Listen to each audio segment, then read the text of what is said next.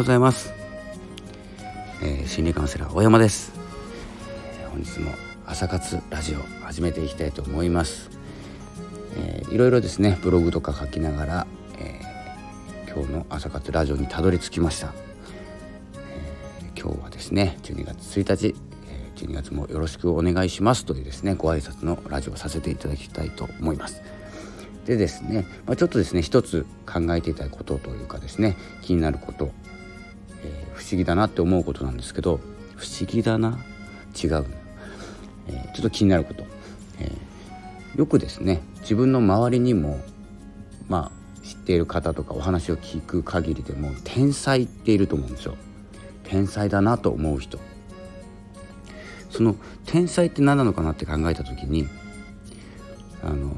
まあ、天才ってよく言われるのがその科学的な何か発見した人とか、えー、すごい考え方ができる人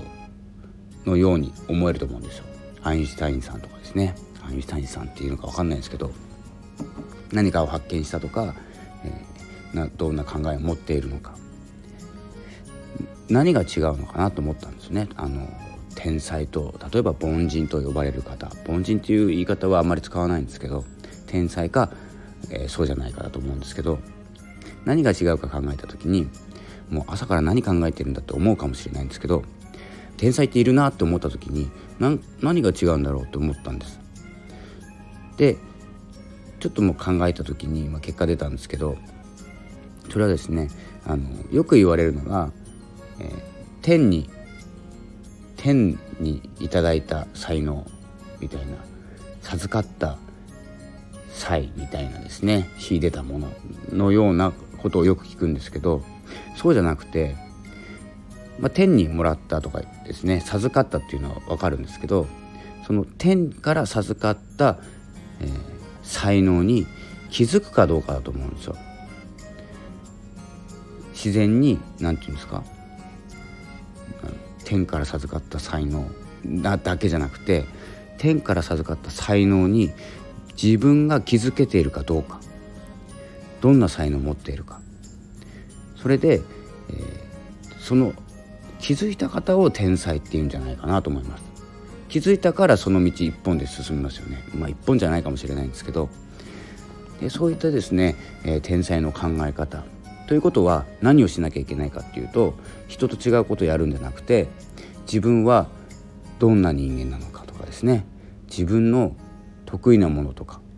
本質というお話なんですけど自分の本質はどこに向かっているのかというのがですねに気づくだけでですね、えー、天才になるんです、えーと、僕の考え方です。なので自分が何がしたいか何をしていたら楽しいかとかですねこれから何をすることを考えているのが、えー、ワクワクするとかとか無我夢中になれることって何なのかとか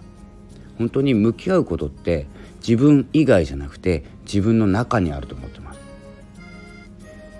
ていう話です。こんなですね。まあ朝からですね。今こちらは7時16分。朝の7時16分です。こちらはって言っても日本ですけどね。日本同じですよね。なので、えー、ちょっとですね。朝方からこういう変な考え方をしている、えー、人間なんですけれども。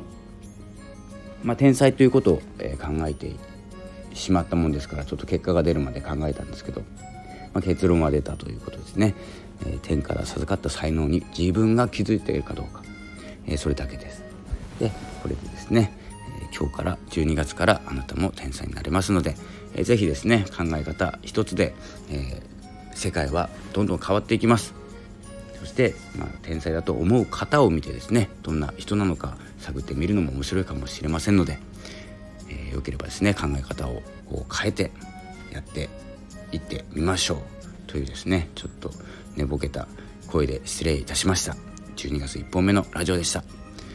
それでは今日もありがとうございました。さよなら。